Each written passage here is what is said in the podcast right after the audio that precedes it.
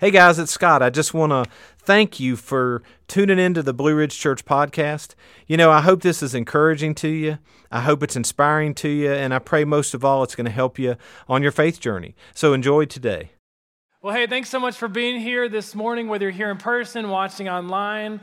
My name is Matt, and we are just so thrilled for you to join us today. You picked a great Sunday to be here, too, and not only because Scott's not here, but because we just kicked a brand new series off last week called The New Norm. And it's really exciting. What we've been talking about and what we're going to keep talking about over the next couple weeks is the battles that many of us, if not all of us, face in our lives. You know, the battles that really keep us away from being the person that God has created us to be. You know, some of the things that we talked about last week was how a lot of times we battle within, right? We battle with our thoughts. We battle with, you know, some of the problems and issues and circumstances we go through. Some of those are internal. Other times it's the external circumstances in life that cause us to have that battle in life. And sometimes we talked about the spiritual battle, right? Like Satan, that he seeks to kill, steal, and destroy the person that God wants you to be. And so one of the things that I want to just lay out first and make the baseline of, especially the next couple weeks here, is this truth, that there is a person that God has created for you to be. Right? Like, it doesn't matter if you're here and you are a Christian or you're not. The same truth stands for every single person that God created. There is someone that God has created for you to be. Now, the reality is, no matter what season of life you're going through, there is always going to be someone or something trying to destroy it. There's always going to be something pressuring you or someone pressuring you or trying to urge you to do something or act a certain way or think a certain way that goes against the way that God has for you and for me. And so what we see in the Bible is that there's this battle between doing things God's way and then doing things our own way or the way the world pushes us to do it, and that they're constantly fighting one another. For those of you who are Christians here and you have made that decision to put your faith in Christ, that as you go throughout life, you will interact with and encounter this battle between what God has for you and what the world wants of you. And so the result of that, and one of the outcomes of that, is similar to what we talked about last week, is we've got a lot of negative thoughts and emotions that we struggle with and we go through on a daily, weekly, monthly, and yearly basis all throughout our lives. It's a hard battle to fight. It's a tough battle to go through. For example, many of us would probably say we struggle with frustration and anger. Not that you have to be a hothead or like super angry person, but I mean, even think the last year and a half of how crazy and frustrated many of us have been over what's gone on in our world. I mean, regardless of what you think about COVID or regardless of what political side you stand on or what you believe about that, you've probably been pretty frustrated at some point or another. I mean, even think about COVID, right? Last April, it was the whole, 14 days? That's all we got to stay locked down for, right? That's all it's going to take, 2 weeks. And here we are a year and a half later, still dealing with some of the same exact things again. I mean, many of us, our lives were changed forever, right? We went through lockdowns, and then those lockdowns were lifted, and if we wanted to go to the places that we couldn't go before, we had to wear a mask, and then all of a sudden this vaccine comes out, and if we got the vaccine, then we didn't have to wear the mask anymore, and now it's, even if you have the vaccine, you still have to wear the mask, and it can be frustrating for many people trying to navigate and live through that, right? I think my big thing, the point of explosion was when they told us that if you want to go to the gym, you've got to wear a mask.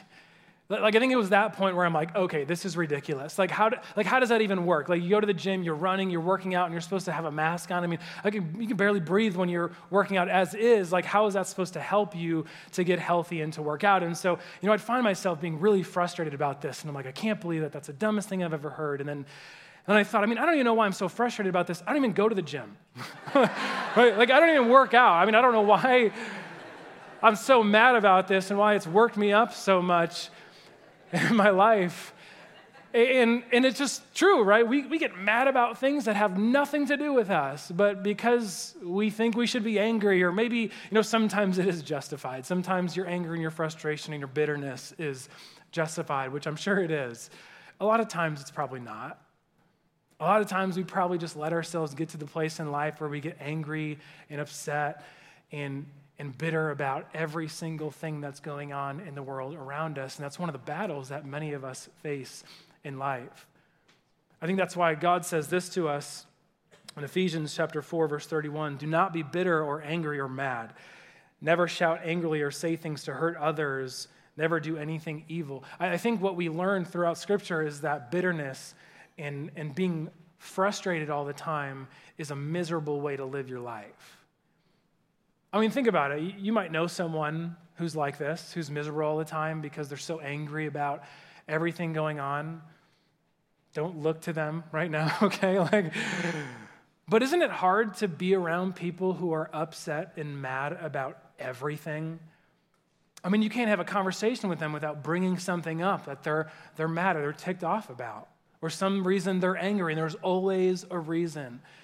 And if you like that person, isn't that hard to not let that, shed on you too? Like you start getting angry about everything, and you're like, yeah, that is frustrating. Yeah, and then you start to realize you are bitter about some of those same things as well. And again, it's just such a miserable way to live our lives, but it's one of the battles that we face as we go throughout this life and navigate who God wants us to be in life. I think another thing that's pretty close to home for many of us is fear. That all of us, in all seasons of life, we've dealt with a lot of fear.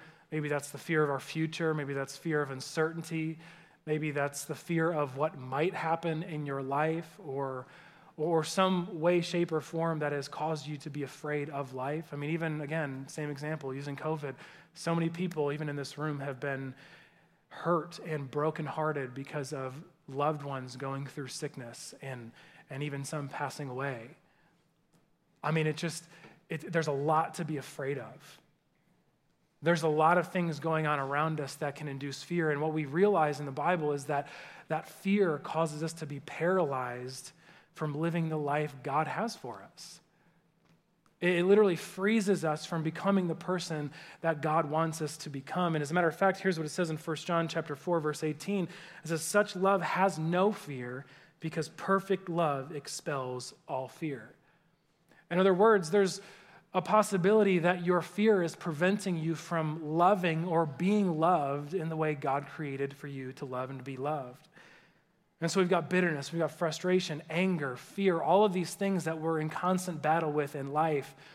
But I think there's one other really big one that I want to hang out and talk about a little bit more this morning, because I think this next one is something that many of us don't realize is a big of a problem as it actually is.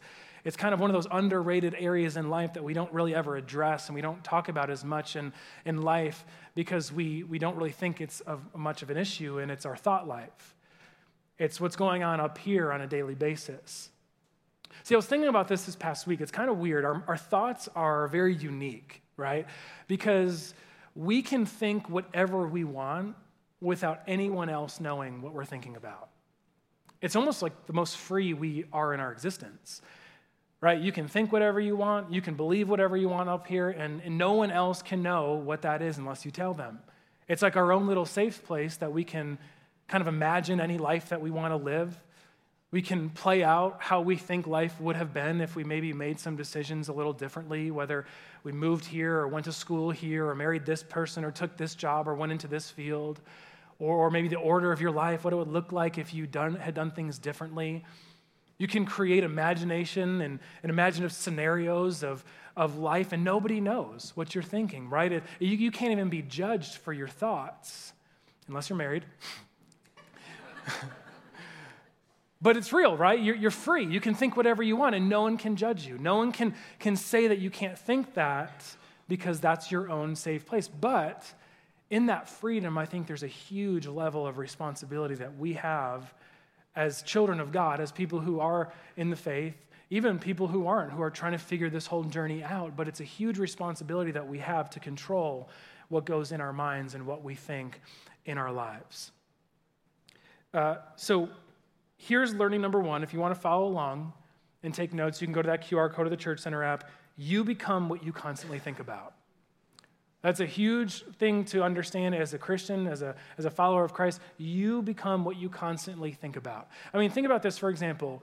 Have you ever been shopping for a car, a new or used car, and you find something you like, and you're like, man, I haven't really seen many of these out on the road. And as soon as you start looking for them, they're like all over the place. Like you see those cars all over because you're thinking about it, right? So me and my wife, we just bought a car, at the end of last year.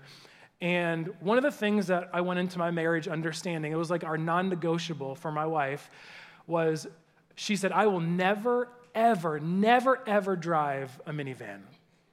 Like that was her one thing. She's like, that's the hill I'm willing to die on. Like you either, that's basically how we got married. I was like, all right, sure, that's fine with me. And then we got married. But she's like, I will never drive a minivan. I do not want to be that, person who drives a minivan. So the end of last year, we're shopping for a minivan. And like it got to that place in life where we outgrew every other car. So we're shopping for this minivan, and we're like, oh man, we really like this model, right? It was like a Toyota. And we're like, we haven't seen many of these around at all. And then what happened was as we started driving around, we're like, they're everywhere, right? Everyone's driving these same things around, but that's just the way our minds work, right? We don't think of something and we don't notice it, but as soon as we focus on it, we can't stop seeing it everywhere, right? So if you think of a yellow car, you'll probably see a yellow car on your way home today. Or and the same goes in other areas of life. If you're in business or you like, starting businesses or you're an entrepreneur or you have that mindset where you're always looking for opportunities, typically you'll find them, right? Like if you have your mind set on opportunity, you'll most likely find those as you go throughout life. But that's just the way our minds work. And so you become what you constantly think about. You are in essence controlled by what you let control your mind. Even though it's free, even though we can think whatever we want, even though no one can judge us or criticize us of what we're thinking, you become controlled by what you let control your mind. And that plays out in life a lot of different ways. Like if you think you're a loser, like truly if you think you're a loser in life, you'll probably live your life without ambition. Like if you go through life thinking that you could never be a leader, maybe you believed a lie or someone told you something in your life when you were younger, and you believe you could never be a leader, then you'll probably live your life as a follower. If you think that you're better than everyone else, that's what you've convinced yourself, then you'll probably live your life trying to prove yourself for as long as you live.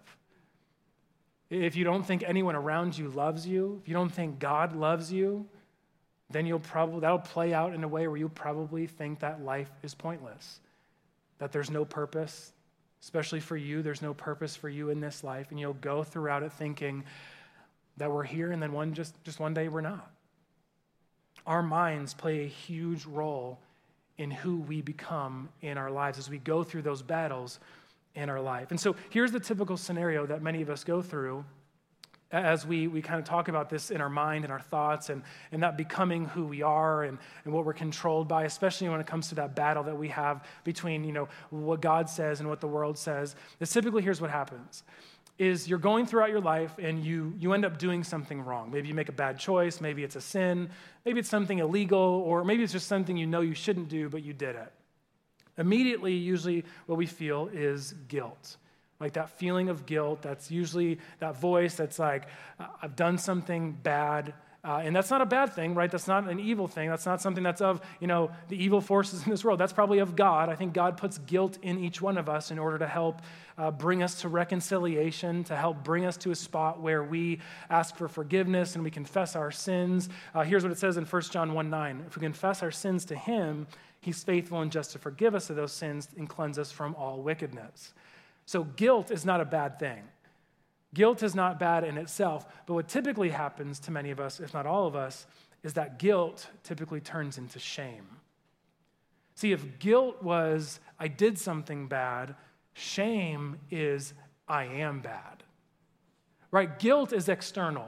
Okay, we can deal with guilt. We can go through reconciliation. We can ask for forgiveness. We can confess those sins like we just read about. But shame feels like it's welded on to our innermost being.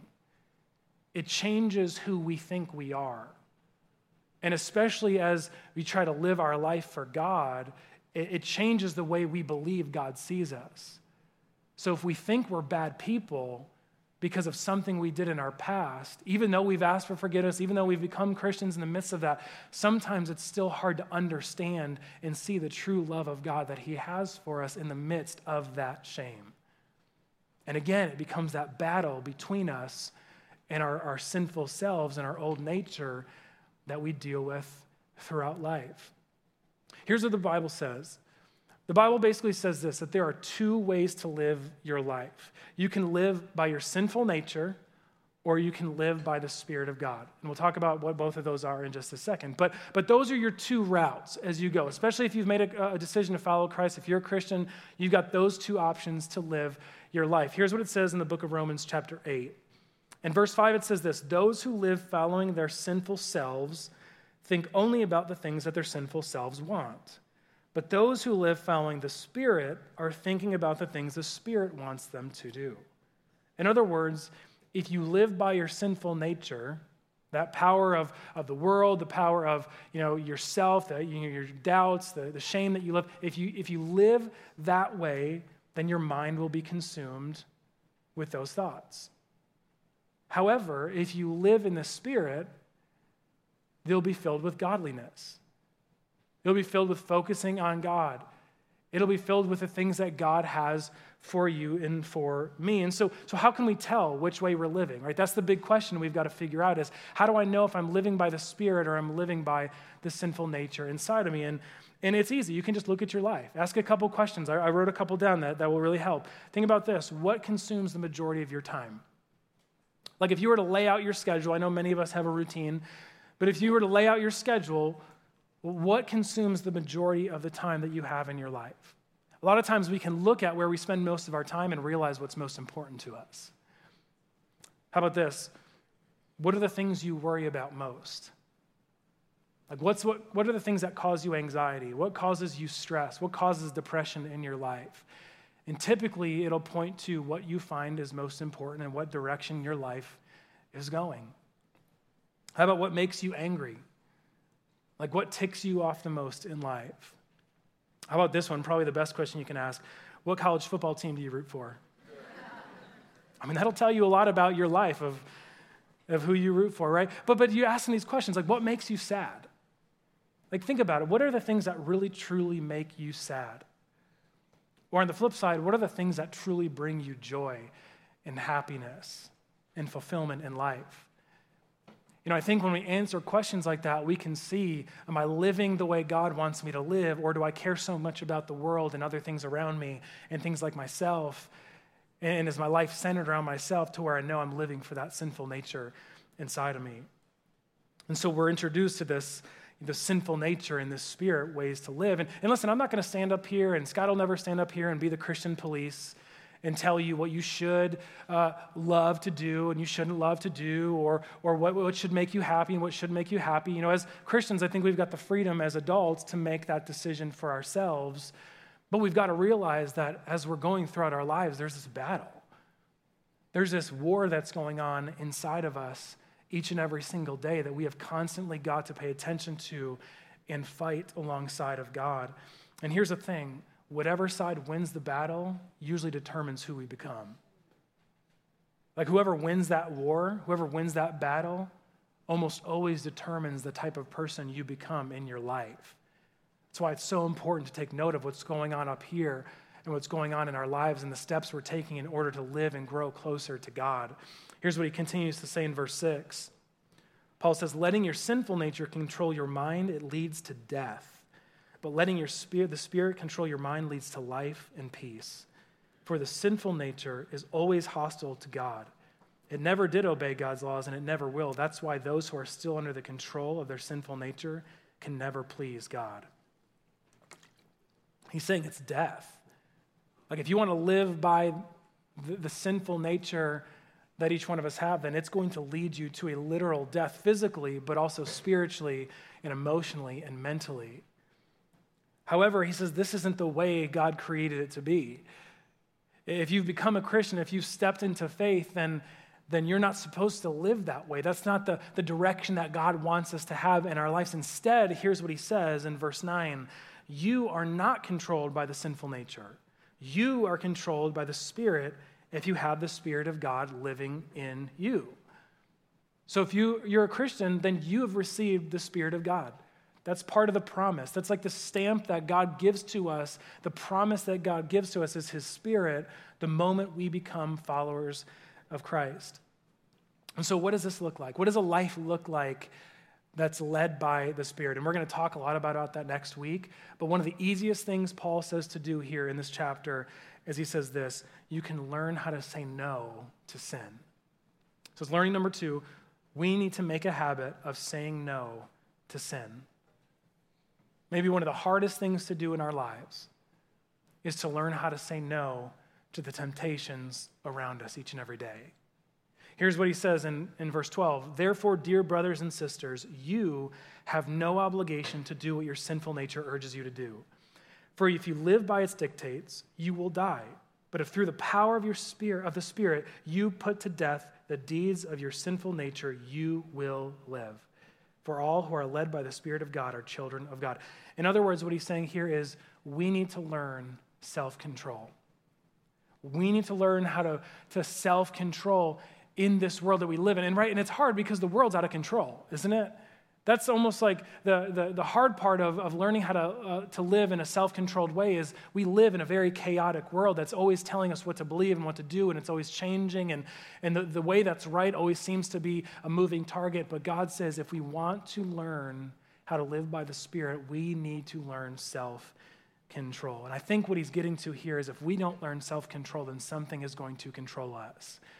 That's the sinful nature. That's the nature that we have inside all of us. If we don't take hold of it, it's going to take hold of us. But he says by the Spirit, we're no longer obligated.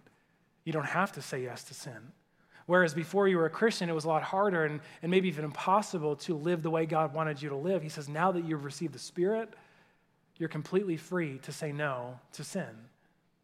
And so I think in this culture, what Paul's living in, I think it gets kind of difficult for them because what he does is he gives them this example or a metaphor to try to prove what it really means to live in the Spirit or what happens when we become Christians and receive the Spirit of God inside of us. And here's the example or the illustration that he gives us or gives to the Romans too. And it's the example of adoption. Now, I know many of you here, you've experienced adoption in a certain way. Maybe you've adopted children of your own, or maybe you were adopted at some point in your life. And so sometimes when you hear verses like this, that it's very personal to you and you get it, like you understand that. Like I think when you become a parent, it's one of those things you really truly understand what it meant for God to give up his son to die on a cross. Like you can get it even before you have kids, but I think once you have children, it's like that becomes real. And it's the same way with passages like this, with adoption. You know, for those of us who might have not had many connections to people that were adopted or, adopting other children, it's not as impactful for us when we hear and we see and read things that Paul says or that are told to us that we are adopted as sons and daughters of God. And so I think if we get a better picture of this, of what that looked like 2,000 years ago, it's going to really drive home the point that Paul's making about what this all means. See, in Roman times, adoption was a lot different back then than it is today. You know, in today's culture, we typically just have, children that we adopt, right, between birth and 18 years old. Like, there's not many people at all that are, like, adopting 30-year-olds, right? Like, it's children, typically, like, fatherless and motherless children or children who've experienced hurt or harm or something has happened that has caused this child to not have any parent or guardian. And so a lot of the structure that we have surrounds them with loving families, whether that's in foster care or adoption. And so typically that's what adoption looks like for us. But back then, in the Roman culture, that's really not how it was. See, what we do is we have this thing like called the age of adulthood, which is typically around 18. Unless you're like a millennial like me, then it's like 28 where you become your own adult and you get to be independent. But legally, right, when you turn 18, you are by law, you are your own person, right? You can do whatever you want. You don't have to live under the authority of your family, your parents anymore. You get to kind of become an independent adult. And that's like a legal way. But back then in Roman times, that didn't exist. Like there was no age that you got to that sets you up to be this free adult. Let's say you're a father back in Roman times and you've got a son. Like that son could be 40 years old and he was still obligated by law to do exactly what you tell him to do. Like he could never go out on his own and do his own thing. There was no independence.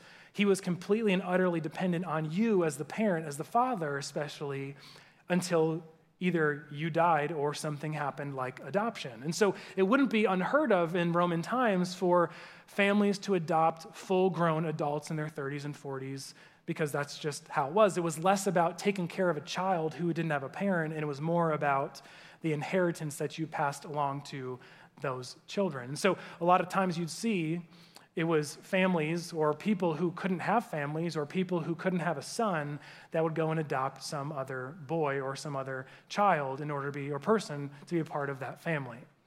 So it's kind of a weird process how they did it. It was somewhat of a two-step process. The first one was metaphorical and really more of symbolism. And so let's just say for the sake of argument, there's a father or there's a family and they're going to give up their son for adoption to a new family.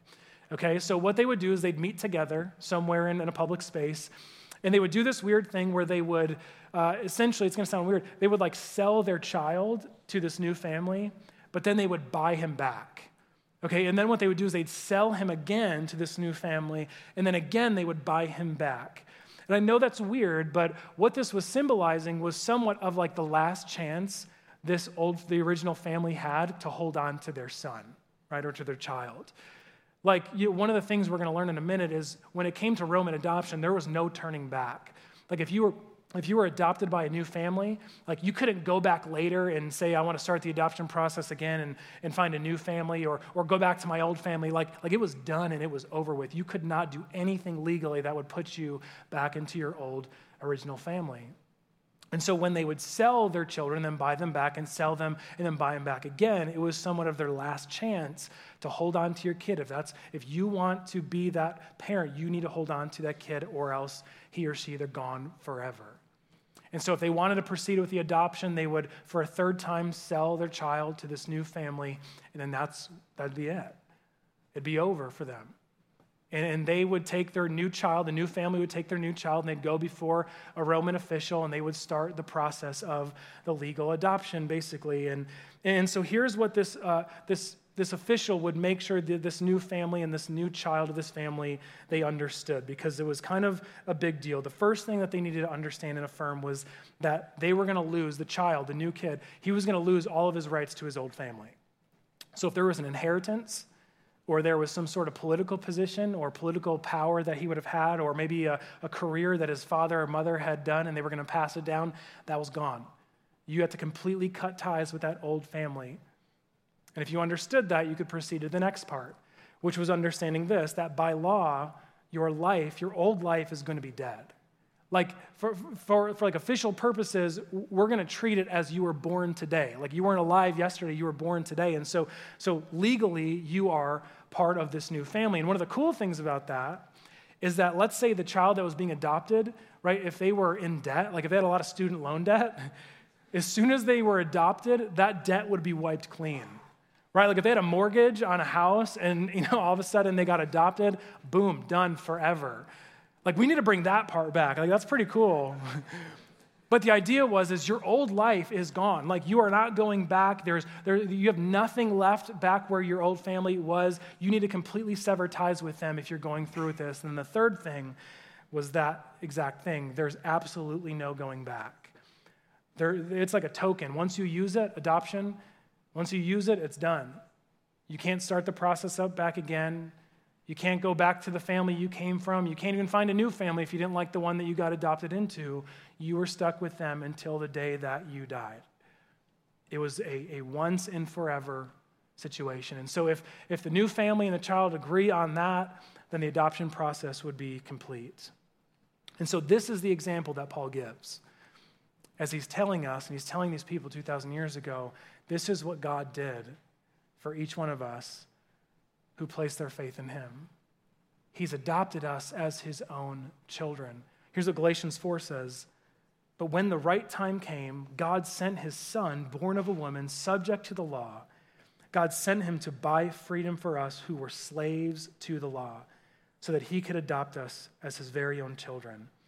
And because we are his children, God has sent the Spirit of his son into our hearts. Now you are no longer a slave, but God's own child. And since you are his child, God has made you his heir."